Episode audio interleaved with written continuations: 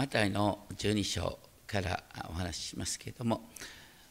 私たちの周りで評価される人々ってどんな人かっていうとねえーと、世間の評価に振り回されない強い信念を持ちながら公明盛大な人格者気持ちが落ち着いている人。それに対して何かあるたびに感情が激しく揺れ動き人前で涙を流す。また必死に神様にすがるというような人は軟弱に見えるかもしれません。でも詩篇を見るとねあのダビデ。ダビデっていうのはすごい人ですね。本当に勇敢な戦士なんですけれども。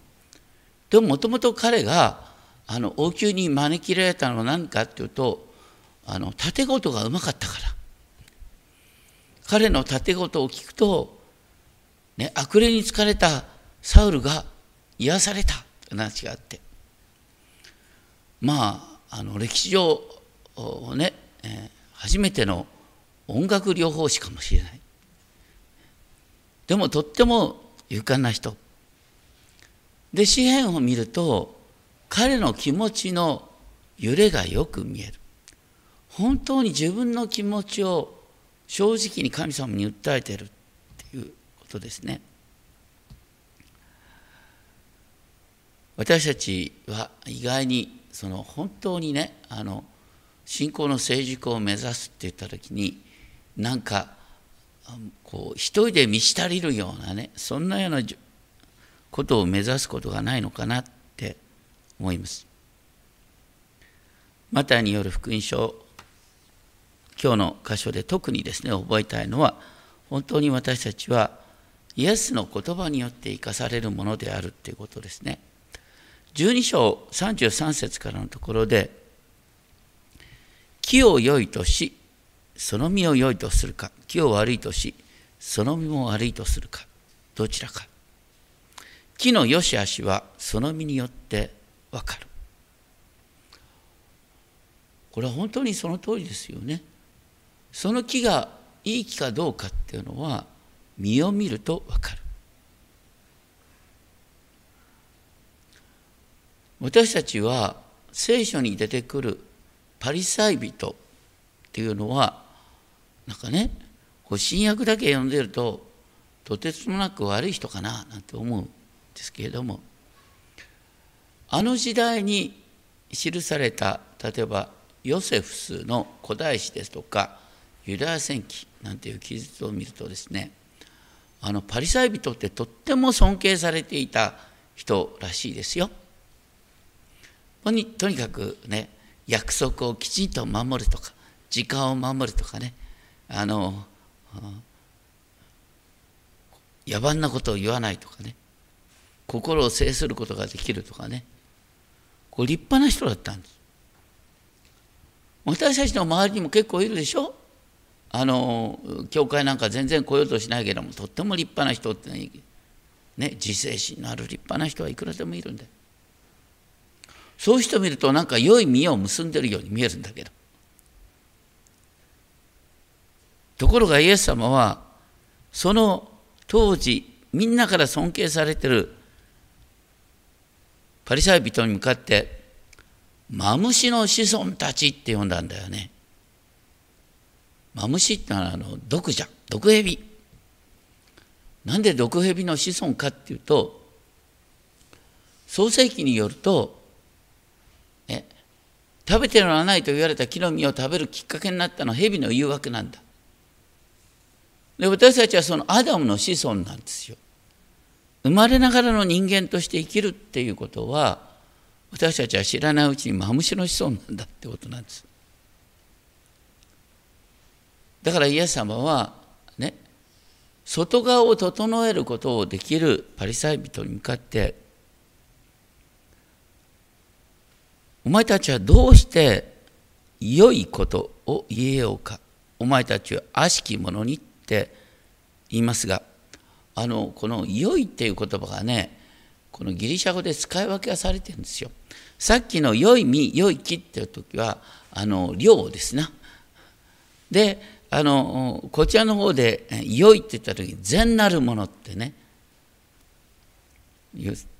あなた方は本当の意味で善なることを言うことができるか。なぜならお前たちは悪しき者よこしまなものだから。私たちが語ら語るのは心からあふれることを語る。だから心に何があるかっていうことが大切なんだ、良い人善なる人は善なる蔵から善なるものを取り出す。よこしまなものはよこしまな蔵からよこしまなものを取り出す。っていう対比をイエス様おっしゃった。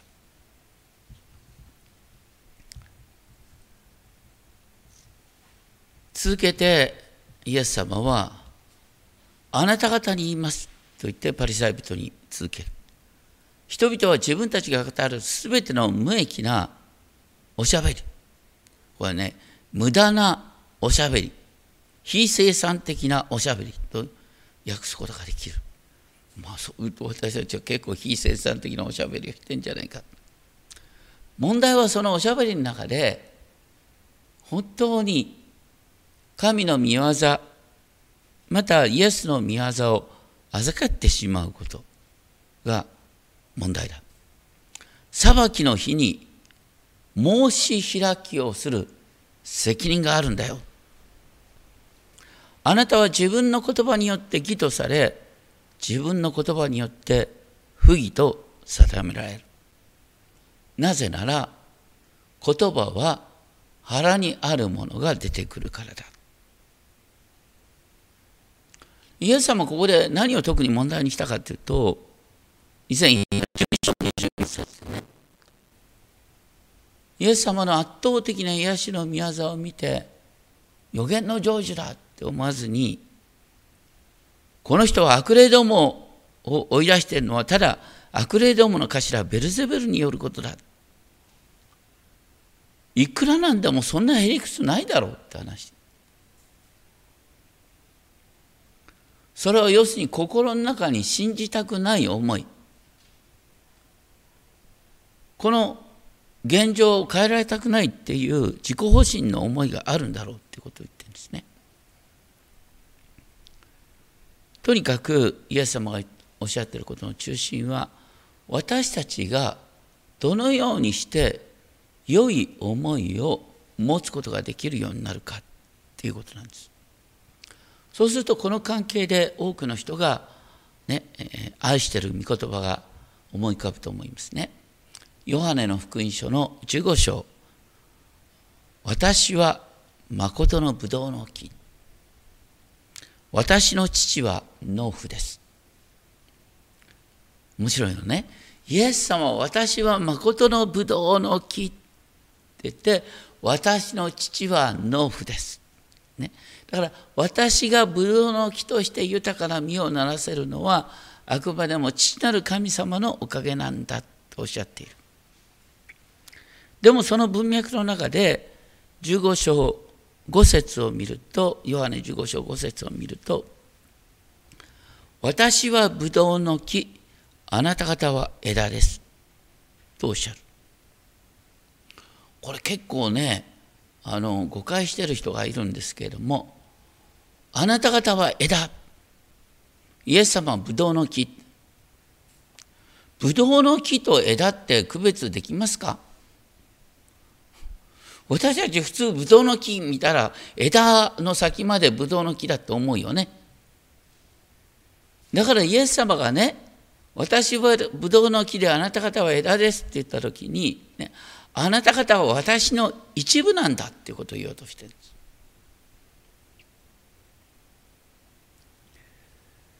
だからねあの離れようとしない限り本当にイエス様と祈ってる限り私たちはブドウの木の一部になってる。んですそしてあなた方がブドウの木の一部として生きようとしている限りにおいてねあなたは多くの実を結ぶ良い実を結ぼうなんて必死になってね周りを考えてどうやったら周りから評価される人物になれるか。確かにそう。この社会でねやっぱりあの評価されないといい仕事も得られないし。ね。お金も入ってこない。だから人から評価される生き方するのは当然だだけど知らないうちに私たちクリスチャンとして成長することをその社会から評価される人間になることって誤解してないだろうか。そうすると知らないうちに人の評価が気になる。大切なのは、ね、ブドウの木の一部なんだって。ブドウの木に私たちの心の目が向かうことなんだ。イエス様は何をおっしゃった。私を離れてはあなた方は何もすることができない。ブドウの枝がブドウの木から離れたらそれは投げ捨てられるしかないだろうってことなんですね。しかしあなた方が私にとどまり私の言葉があなた方にとどまっているなら何でも欲しいものを求めなさい。そうすればそのはからえられます。あなた方が実を結び私の弟子になることによって私の父は栄光を受ける。私たちがだからブドウの木の一部として生きるときに本当に私たちの願い自体が変えられる。そして願ったものが与えられる。それによって父なる神が栄光を受けるんだっていうことをイエス様はおっしゃった。だから大切なのは本当に良い木につながる。それによって良い思いが私たちのうちに満ちてくるんだってこと。それにしてもねイエス様ここのとこであのパリサイ人のことをさあのマムシの末って言ったんだよね。その流れで38節その時立法学者パリサイ人の何人かがイエスに応答したって。あのこの新科学でね応答したって言葉省かれてるのはちょっと問題なんあくまでもねマムシのせいって言われたことに対して彼らが応答したっていう流れが大切です。私たちパッと言うとねいや別にイエス様いろんなところでね不思議を見せてるのになんでこんなことねあのこう不思議を求めちゃいけないという話になってくるのかっていうことなんですけども。立法学者パリサイ人が反発をしたのはイエスの言葉がまさにあの モーセと同じような言葉だったから当時の人々にとってモーセってのは神の言葉を取り継いだ人イエス様はご自分をモーセと同じような立場においてパリサイ人をマムシの末って言ったんですよそうなんだったらモーセと同じような大胆なことを言うんだったらモーセと同じように印を見せておらんよってことなんですね。モーセはイスラエルの民の前に神様から使わされた時にね印を行ってイスラエルの民を信じさせた。それは神の、ね、ご計画だった、ね、モーセはイスラエルの人の前に出る時にね杖を持ってた、ね、で杖を差し出せ。だ蛇に変わった蛇の尻尾を掴んだら杖に戻った。ね。これ神様がモーセを通して示した印。次にやったのはね、モーセが懐の中に手を入れる。出してみたらサハラとね雷病のようになってた。またもう一度入れたらその手がまたねきれいな手に変わっていた。でそれからナイル川の水を汲んでですね地面に置いた。だからそれは血に変わっていた。モーセは大胆なことを言うときに神の印を伴っていた。イエスよ、お前は大胆なことを言うんだったら、ね、モーセと同じように印を見せろよって言ったんですね。そう言われるとなんかそうかなっていう気にならない？ところがイエス様おっしゃった。悪い会員の時代は印を求める。会員の時代っていうのは偶像礼拝の時代だけどこの時誰も偶像礼拝なんかしないんだよイスラエルで。どういう意味で偶像礼拝かっていうとパリサイ人っていうのはね聖書の言葉を重んじてるんだけど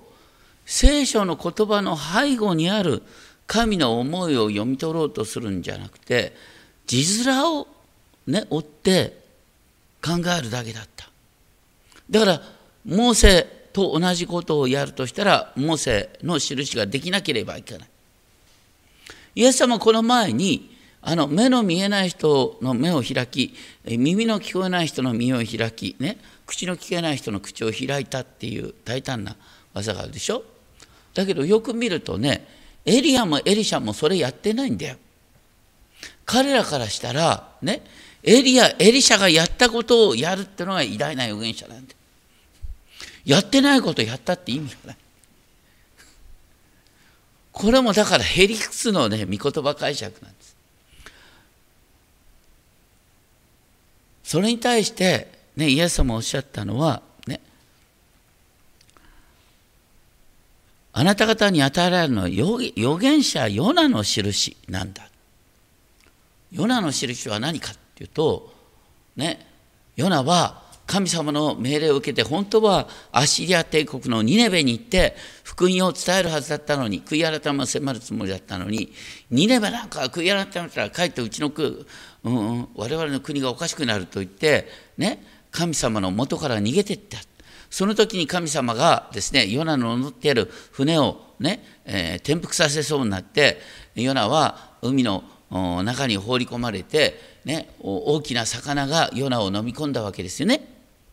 で大きな魚に飲み込まれてヨナさんはあ魚の中でさ「神様ごめんなさい」って言ってねあの主の救いを求めたわけですよ。3日三晩大きな魚の中にいたんだけどそれから出てきてその後ね神の命令に忠実に従ってニネベでね御言葉を述べ伝えたらなんと驚くことにニネベの人々がね悪徳の町ニネベの人々がみんな揃って悔い改めた。すごいことね。なんでそうなったかっていうとヨナが3日三晩闇の中にいて悔い改めて出てきた。そこから生まれる御言葉の力ってことなんですね。それと合わせるようにイエス様おっしゃった。ね。やがてご自分に起こる十字架と。そしてその後葬られて。3日目によみがえる、ね、金曜日から日曜日にかけてイエス様は地の底にいた。でそこから出てくるものとしての言葉が世界を変えるんだよっていうことをイエス様はおっしゃった。まあそうは言ったってさまだ起きてもない十字架と復活。そんなこと言われたって分か分かんないって言うんですけれども。でもイエス様はこれを通してね本当に最も大切なのはこの十字架と復活から生まれる御言葉なんだよ。イエス様はねその復活するものとして今語ろうとしてるんだよってことを言いながらでもその中でよくよく考えてほしいんだ、ね、ニネベの人々はヨナが3日三晩魚の中にいたなんて分かんないんだよ。だけどヨナの言葉を聞くだけで悔い改めたでしょ？それこそが最も大切な御言葉こそが最も大切な印なんだっていう。ことそれともう一つはね47節南の女王がっていうのはシェバの、ね、女王ですね。アラビア半島の南の女王がソロモンの知恵を聞くために地の果てから来た。これもね神の言葉を聞くために女王が来た。そしてそういう中でイエス様おっしゃったのは、ね、ここにヨナより勝ったものが存在がある。また南の女王より勝った存在があるってことを言ってる。これ中性名詞で言ってるもんですからあのものっていうのが漢字になってないですね要するにイエス様にある神の国それの偉大さを言っているまさにイエス様は神の国の言葉を語ってるんだヨナよりも、ね、シェバの女王より勝ってる。大切なのは、御言葉を聞くってことなんだ。そういう流れの中から43節で面白いことをイエス様おっしゃる。汚れた霊は人から出ていくと、水のない地をさまよって休み場を探す。でも見つからない。出てきた自分の家に帰ろうという。帰ってみると、家は空いていて、掃除されてきちんと片付いている。そこで出かけて行って自分より悪い7つの他の霊を連れてきて、入り込んでそこに住み着きます。そうなると、その人の後の状態は初めより悪くなる。この悪い時代にもそのようなことが起こる。言ってることは、ね、いろんなことが外側が整うようなまたそれに合わせて内側もね整うように一見見えるんだけどもそれによってとんでもない悪い状態になる場合もあるんだよ。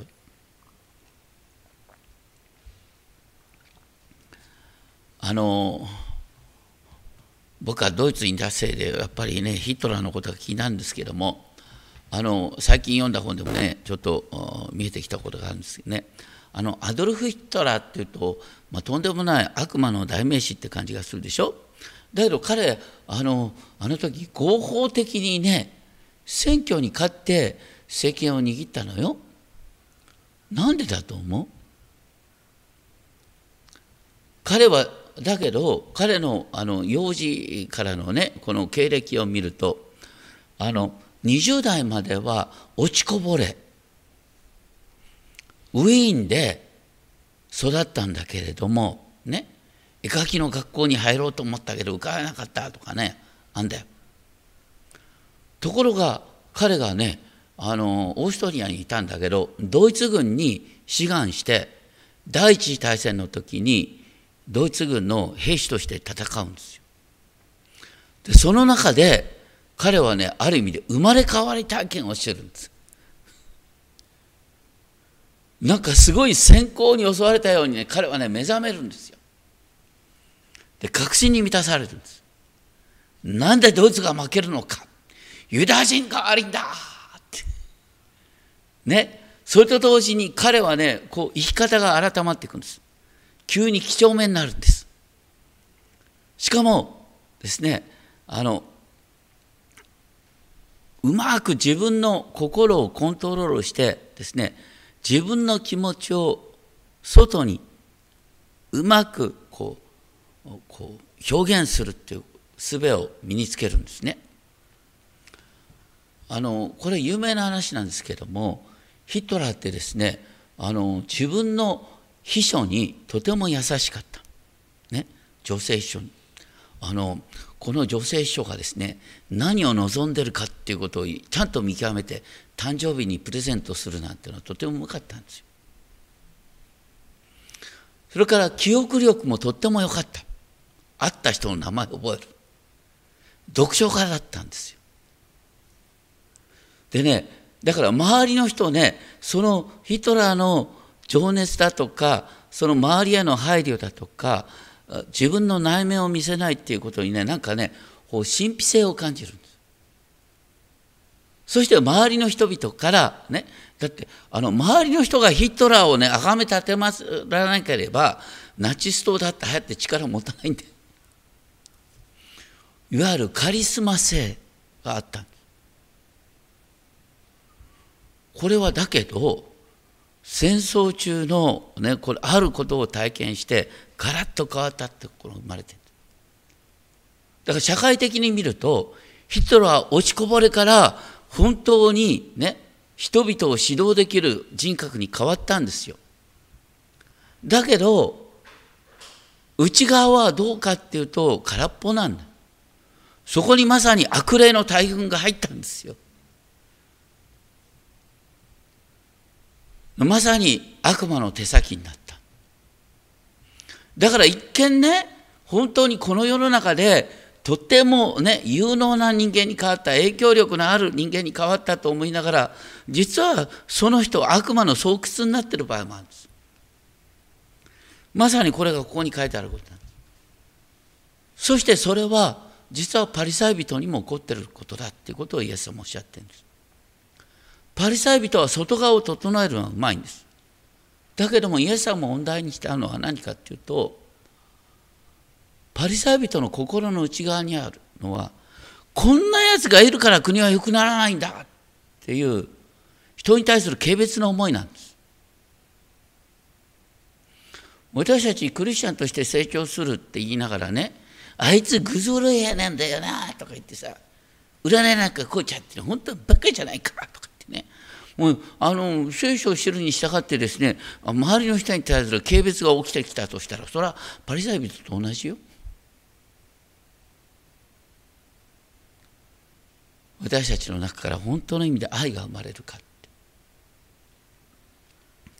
その鍵は何かっていうと本当に私たちが御言葉によって生かされてるかってことですね。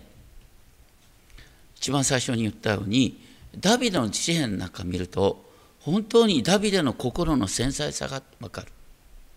でダビデのねあのこう記録なんか見ると本当に人前でね、裸踊りするように主を賛美する。